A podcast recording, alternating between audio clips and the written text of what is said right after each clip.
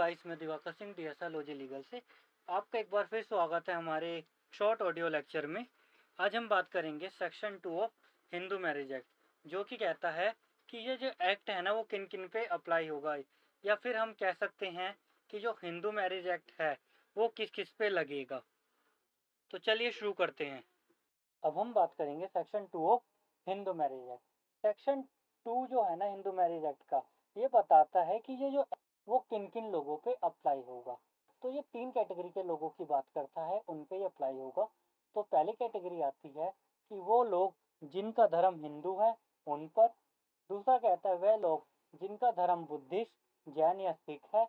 तीसरा कहता है, ऐसे लोग जो कि टेरिटरी में रहते हैं इस एक्ट की, जहाँ ये एक्ट अप्लाई होता है। बट उन लोगों का धर्म ना तो मुसलमान है, ना तो क्रिश्चियन है, ना तो पारसी है, ना तो जू है। तो उन लोगों पे ये एक्ट अप्लाई होगा।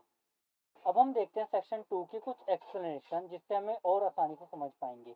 तो ये कहता है, वह बच्चे, चाहे वह जायज़ हो ना, या नाजायज़ हो मतलब लेजिटिमेट हो या इलेजिमेट हो, जिनके दोनों माँ बाप हिंदू हो, बुद्धिस्ट हो, जैन हो, सिख हो बाय रिलीजन तो उन पे भी एक्ट लगेगा।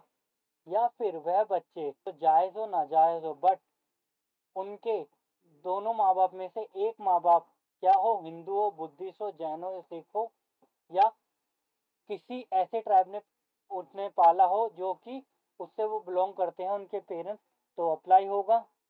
और तीसरा ये कहता है कि कोई ऐसा पर्सन जो कि कन्वर्ट हुआ है या फिर रिकन्वर्ट हुआ है, हिंदूस में, बुद्धिस्ट में, जैन में या सिख में रिलीजन में। Thanks for listening audio lecture अब हम मिलेंगे अपने नेक्स्ट लेक्चर में।